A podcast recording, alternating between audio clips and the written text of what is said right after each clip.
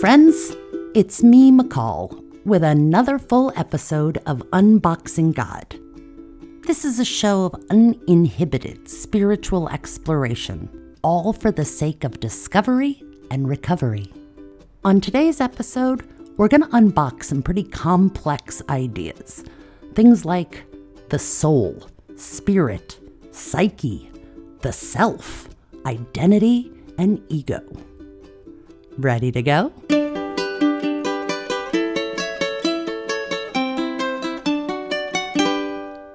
Each of us is a ridiculously complex system of social, psychological, neural, and molecular mechanisms, as similar as we are different. Personally, I've always been attracted to personality tests. From the multiple choice ones in the back of my Teen Beat magazines as a kid to the most recent, the Enneagram. And I can remember at a very young age taking the MMPI test, a hefty, multi paged personality assessment. And when it was done, I asked if I could take it again. See, I thought maybe the results of two different tests that I answered equally honestly might show a difference. I had this intense black and white side of myself that felt equally me, and yet never in balance or under my control. Actually, for the most part, I imagine I was at their mercy.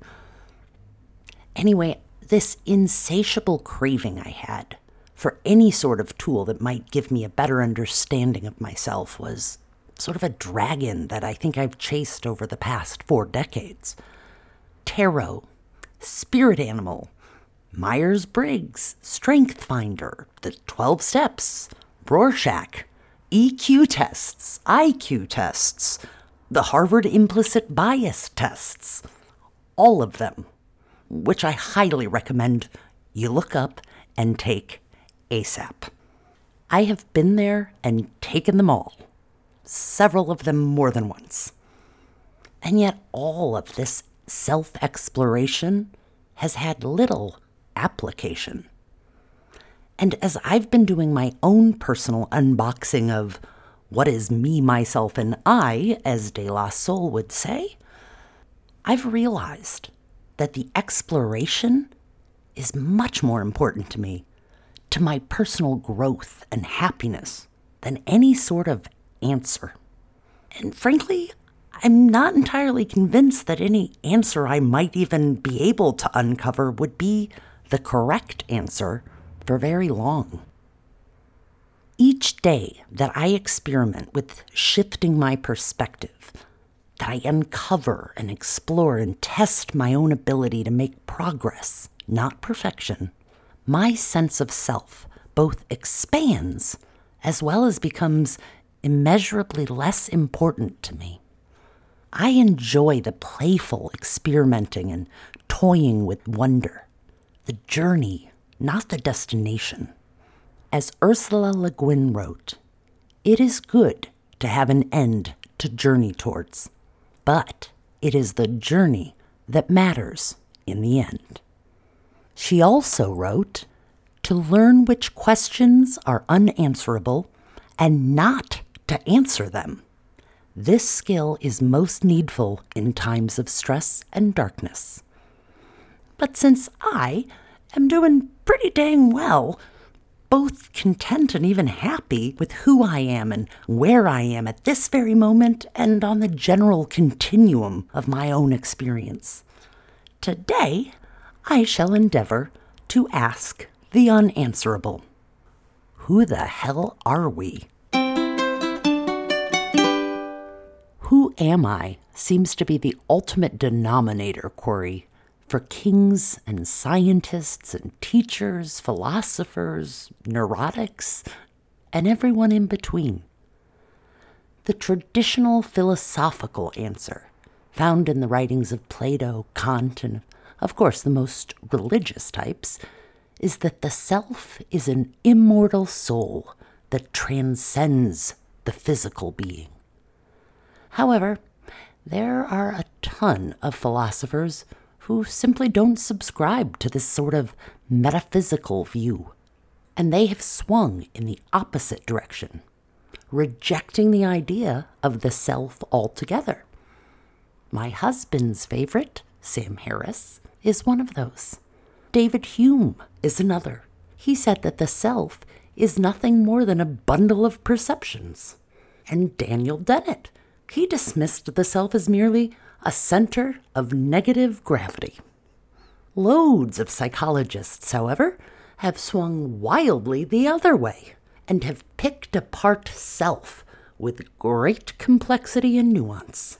Self identity, self esteem, self regulation, self worth, self awareness, self improvement.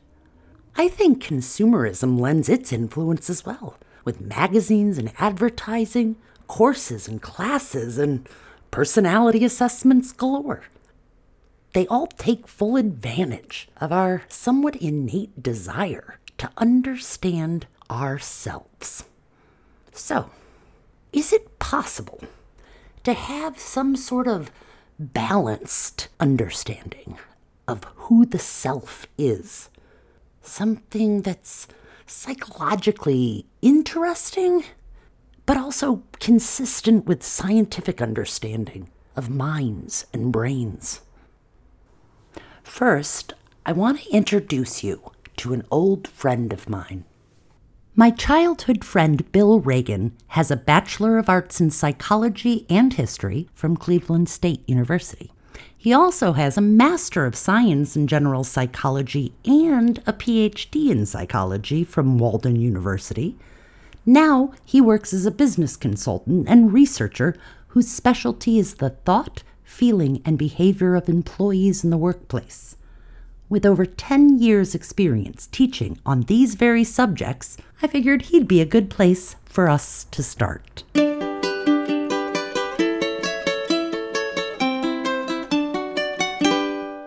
You know that Freud was a mentor for Jung, but Jung fractured off of Freud with the idea of the ego and that the totality of consciousness and unconsciousness made up who we are.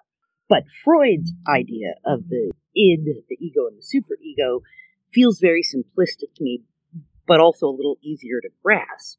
You said you had some knowledge. I do. I did a semester studying Carl Jung's work, and, and you were right on. Jung was a student of Freud, and they had their, their similarities and differences. And I found kind of uh, Jung to be sort of insubordinate of Freud at times. When I when I teach um, personality and abnormal psychology, I always do a brief block on Freud and the ego, the id, and the superego.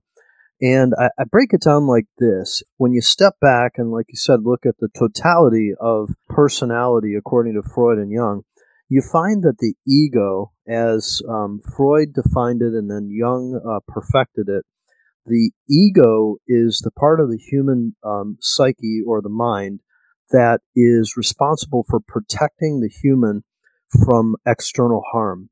And, and I, I always like to tell students when I teach psychology that the ego has a bad reputation in contemporary language. People say, oh, they're egotistical or their ego got the better of them. Well, in reality, according to Freud and Jung, the ego is the thing that uh, keeps us doing the daily things we need to do, like, for instance, working is a, is a very egotistical value. Freud would applaud his patients when they'd come to his practice and they would say, for instance, yeah, you know, I had to come see you after work. And Freud would say, ah, you've got a very well developed ego, which is kind of the irony of the interpretation today, the egotistical mind, for instance. In psychology, uh, I would be hesitant to say that the ego is a bad thing. In fact, I would say that it's maybe the most important of those three concepts. The superego is kind of another definition that, that Freud and Jung picked out a lot. When I teach it, I call it the firefighter mentality.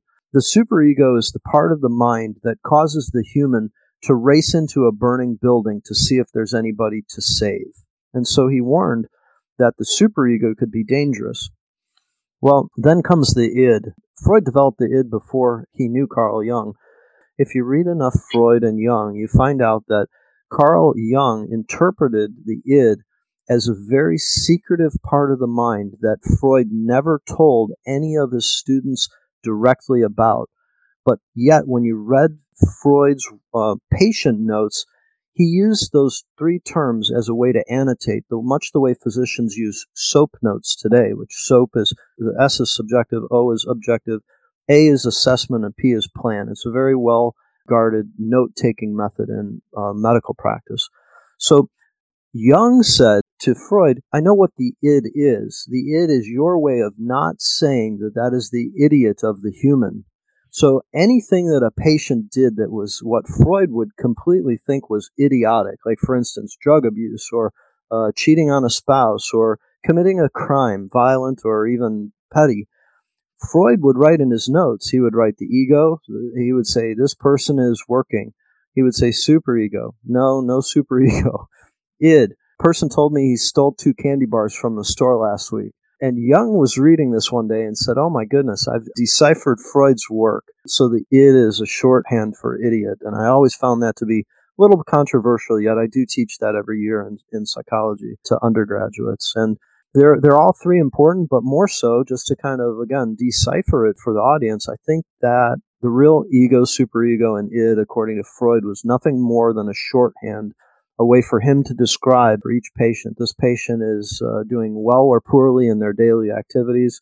They're, they have some or no interest in helping others beyond uh, just the normal, and they are or are not making dangerous mistakes in their lives. And if you think about it that way, it is a pretty good summary. And in fact, uh, if it weren't for soap notes, we, we might all be using Freud's shorthand. One of the things I'm really interested is where did Jung differentiate from Freud? It's a good question. What differentiated Jung from Freud really is what uh, were known as archetypes. It's that's a kind of an interesting word. Uh, it relates to human personality, and in psychology, we say personality is pervasive. So it's a trait, not a state. And psychologists are trained to observe behavior. And if you think about Jung and Freud with their um, their scholastic or the academic work, um, they were very much interested in defining human behavior, uh, deciding what was normal or abnormal, and really trying to help people. I guess is the core value of psychology. So uh, Freud could have a patient, and he could you know deduct their uh, their ego, id, and superego, and he could develop a plan and and help that individual through psychotherapy and, and psychiatry. Well, uh, so Jung had what was known as archetypes, which is another word for motives. So they're like, for instance, the mother, the child, the trickster, uh, the flood. Those are those are things that Jung would say were the overall definition of a person's personality in their life. And like I said, personality is pervasive, which means that once a person's personality has developed, they're set to be that way throughout the rest of their lives. And that's a lot like, uh, for instance, your eye color. Um, but Jung and Freud were really into this generalizing things. And Jung used uh, archetypes was his new way of describing things, and he broke from Freud right there. Freud had his his definitions of the self, and uh, Jung had his his archetypes of personality. I appreciate you taking the time to share with me. I think what you're doing is fantastic. I think any any efforts to help people to feel better and to be better and to live better, you know, are going to have a, a permanent effect. I wish I could tell you I was doing it for such an altruistic rationale. Uh, this is really for me, this is a personal exploration because I'm trying to work a 12 step program that asks me to come to believe in a power greater than myself and then give my life and my will over to the care of God as I understand Him. And there's so many connotations that I've allowed to cloud my ability to do that that I'm trying to literally unbox them with people that are in my life so that I can keep an open mind and maybe find something that suits me. I really appreciate how Bill helped me set the table with his insights regarding Freud and Jung, but I wanted more. So I talked with another old friend.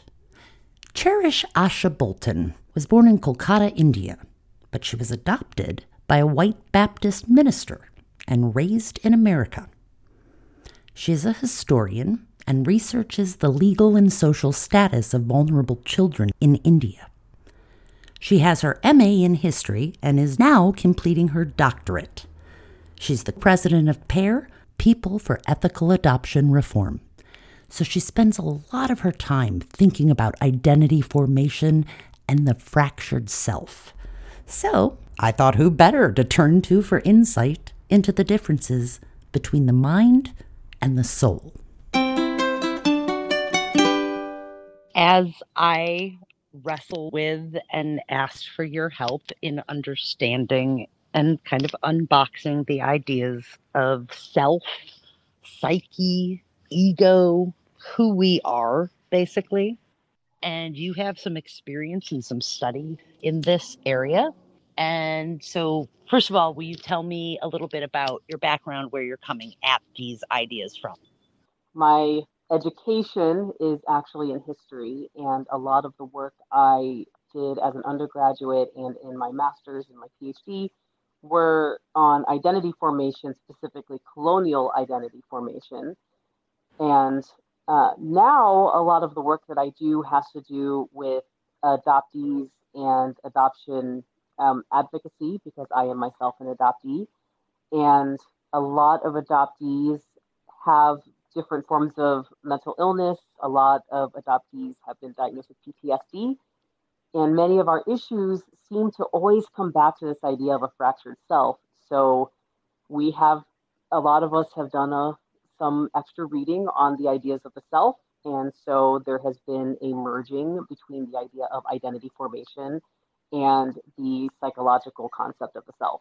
A couple of the things that I was exploring are the textbook definition of self that it is our sense of who we are, like our identity, our mind, and how that overlaps and intersects with the idea of spirit or soul, and how Carl Jung differentiated from Freud's definition of ego and the superego and the id. Will you tell me a little bit about what you know from your understanding of Jung's perspective of those topics? From my limited understanding of the differences between where Jung differentiated from his mentor, is that he found that view of these different parts of the the id, the ego, the superego as being somewhat limiting to fully explain how the mind works. And there, there is a reason why Jung was known to incorporate a little bit more of the metaphysical, whether you want to call it that, whether you want to call it God, whatever, to bring some of those other parts of what make humans human into the conversation. And that's where we get his larger concept of the collective unconscious. And he brought in these other ideas that created what we could probably see as more of a holistic version of the self, one that takes into account different forms of where we create who we are and that incorporates all of these other things, these other factors, which could include God, into that larger conversation as to who we are, where our ideas come from, and how we view ourselves His version of psychology is the idea that we feel disjointed, which is where we get a lot of our mental illness from, when we don't have that larger connection with our total selves. So, the whole idea behind Jungian psychology is getting in touch with that larger concept of the self and creating this more holistic view of the self so that we can stop having these issues, these fractures, these misunderstandings of ourself, which give us all this turmoil and stress. Okay, so my understanding of Carl Jung's idea of the self encompasses both the consciousness of oneself as well as those parts which are unconscious in a person. And that in totality, that makes up the psyche.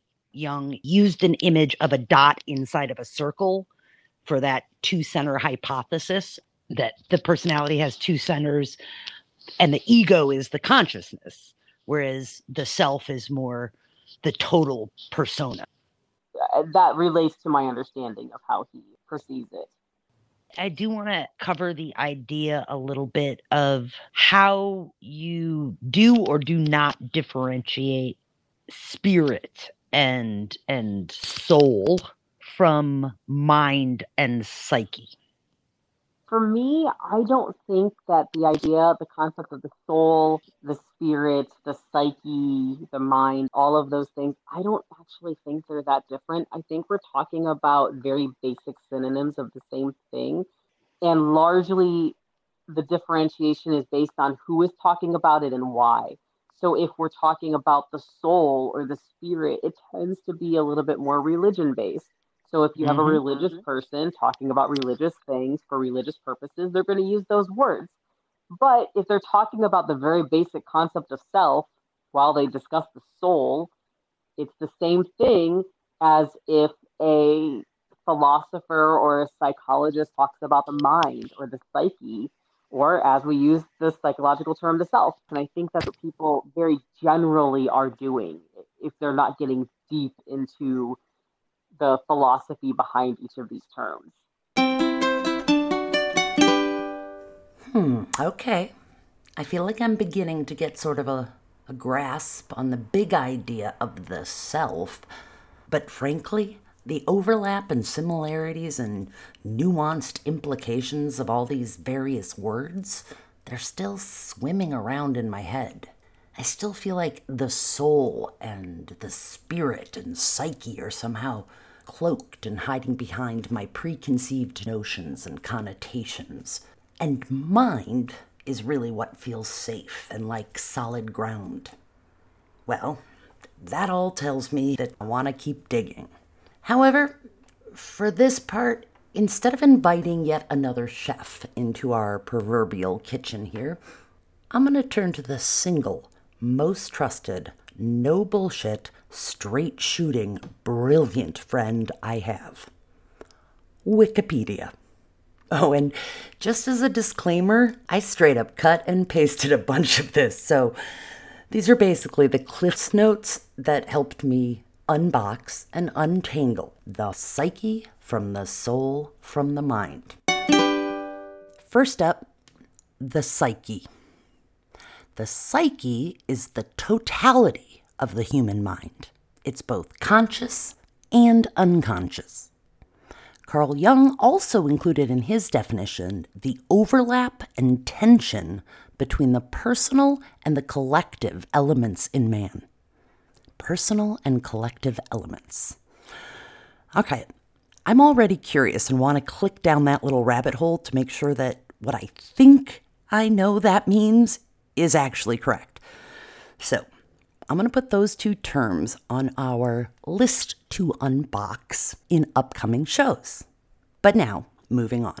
Psychology is the scientific or objective study of the psyche. That makes sense. So, the word psyche has this ridiculously long history. It was used in psychology and philosophy dating way back to ancient times. And it really represents one of the fundamental concepts for understanding human nature from a scientific point of view. However, this is where my own personal connotations and preconceptions come in, and let's be real, my judgments. The English word soul is sometimes used synonymously with psyche, particularly in older English texts.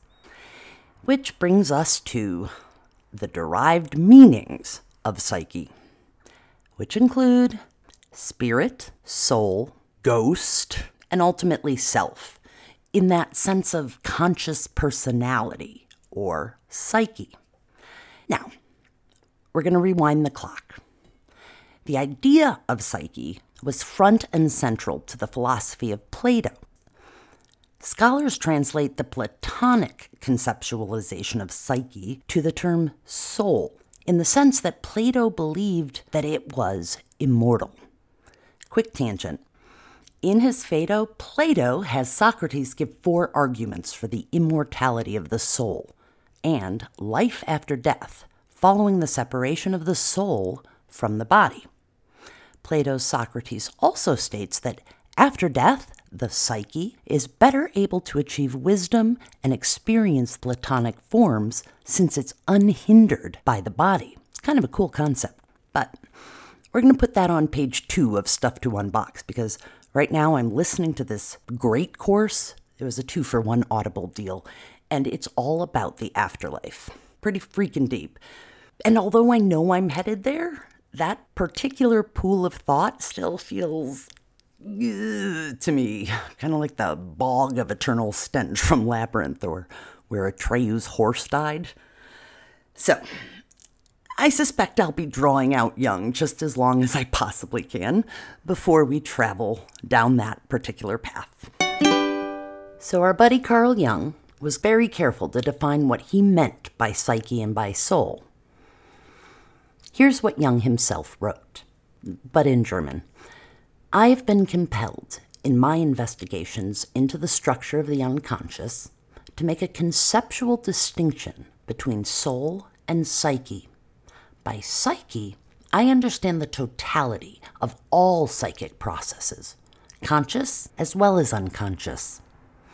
By soul, on the other hand, I understand a clearly demarcated functional complex that can best be described as personality. All right. Psyche has been used with reference to the totality of all psychic processes, so it's truly a comprehensive term. Yet, soul, on the other hand, at least as used in the technical terminology of analytical psychology, is a word that's much more restricted in meaning, and it refers to a, quote, function complex or partial personality and it never really applies to the entire psyche. Now, this conception of the soul is a lot more primitive than the Christian one, with which most of us are more familiar. In its Christian context, soul refers to the transcendental energy in man. And again, in Jung's words, the spiritual part of man considered in its moral aspect or in relation to God. I think I'm feeling a lot more comfortable with the definitions of psyche and how it intersects with soul. And I'm even a little more comfortable with soul. Talking about transcendent experiences in another episode, that resonated. But I really want to end in my comfort zone with the word mind. Mind is preferred by cognitive scientists to the term psyche. Cognition, mind, sure, that makes sense. The mind is a set of cognitive faculties, and it includes things like consciousness, perception, thinking, judgment, language, memory. Okay, Miss Wiki, now I'm picking up what you're laying down. Mind is usually defined as the faculty of an entity's thoughts and consciousness, and it holds the power of imagination and recognition and appreciation. Plus, the mind is responsible for processing feelings and emotions, which result in attitudes and actions. Oh, yes, Mama, I'm home. That, that right there, that's exactly what it's about for me. And actually, that brings me back to the quote that originally got me started thinking about all of this, and I will share with you in a moment. It connects perfectly to my idea that just as trauma does indeed change our core self, with work, which I call recovery, and willingness, our mind, soul, psyches, they can also help us heal both our attitudes and our actions. Okay, here's the quote. It's attributed to Lao Tzu. He's a mystic philosopher from ancient China. He was best known as the author of the Tao Te Ching, in English, The Way and Its Power. That's the original Taoist text, published in the third century, by the way. But I happen to know it from many a commencement speech. Watch your thoughts, they become your words. Watch your words they become your actions. Watch your actions, they become your habits. Watch your habits, they become your character. Watch your character, it becomes your destiny.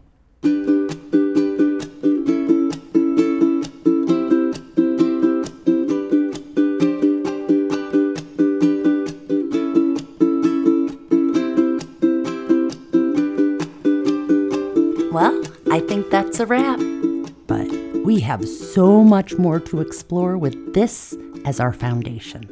In the upcoming episodes, we're going to discuss development of self and inheritance of trauma, Jung's idea of persona, the masks we wear to navigate through our world and our relationships, as well as our shadow selves. We'll cover archetypes, collective unconscious, and universal phenomena. We'll talk about anima and animus, which will lead us towards the interesting crossroads of gender and sexuality, where they intertwine with faith, and eventually get to the feminine divine.